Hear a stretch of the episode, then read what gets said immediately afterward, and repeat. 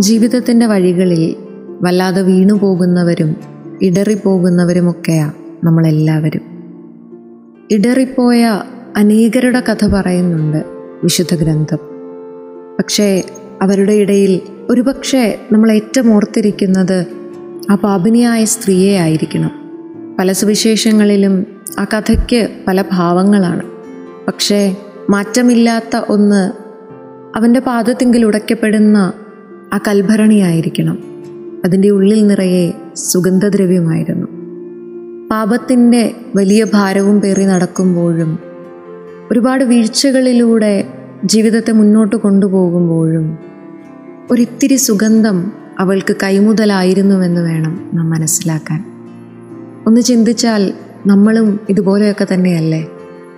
എത്ര വീഴ്ചകളും ഇടർച്ചകളും ഉണ്ടാകുമ്പോഴും ഉള്ളിലെവിടെയോ നന്മയുടെ ഒരു തരി ഒരു കനൽ നമ്മളും സൂക്ഷിക്കുന്നില്ലേ?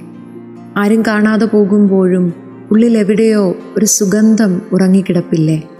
ക്രിസ്തുവിന് വേണ്ടി അവൾ ആ കൽഭരണി ഉടയ്ക്കുമ്പോൾ അതൊരു വലിയ നഷ്ടമായിട്ടാണ് ചുറ്റുമിരിക്കുന്ന പലർക്കും മനസ്സിലാകുന്നത്. പക്ഷേ ക്രിസ്തു പറഞ്ഞു തരുന്നുണ്ട് അവന് വേണ്ടി നമ്മൾ ഉടയ്ക്കുന്നതൊന്നും വെറുതെയാകുന്നില്ല. ജീവിതത്തിന്റെ സമ്പാദ്യങ്ങളെയും നമ്മുടെ ഉള്ളിലെ ഇത്തിരി നന്മകളെയും നമ്മുടെ കഴിവുകളെയും ഒക്കെ കൊണ്ട് അവന്റെ തിരുസന്നിധിയിൽ ഒന്ന് ഇരിക്കാനാവണം. എല്ലാം അവന്റെ മുൻപിൽ ഒന്ന് തുറന്നു കൊടുക്കാനാവണം. വലിയ പാപഭാരങ്ങളുടെയും ഭാരമേറിയ കുറ്റബോധങ്ങളുടെയും വീണുപോയ ഇടങ്ങളെക്കുറിച്ചുള്ള വീണ്ടു വിചാരങ്ങളുടെയും ഒക്കെയിടയിലും ഉള്ളിലെ ആ നന്മയുടെ തിരിവട്ടം കണ്ടെത്താൻ.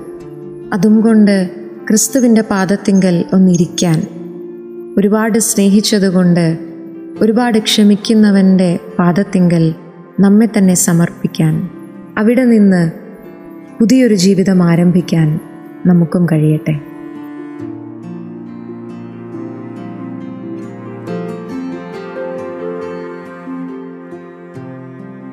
You were listening to Heavenly Voice from Caris Youth.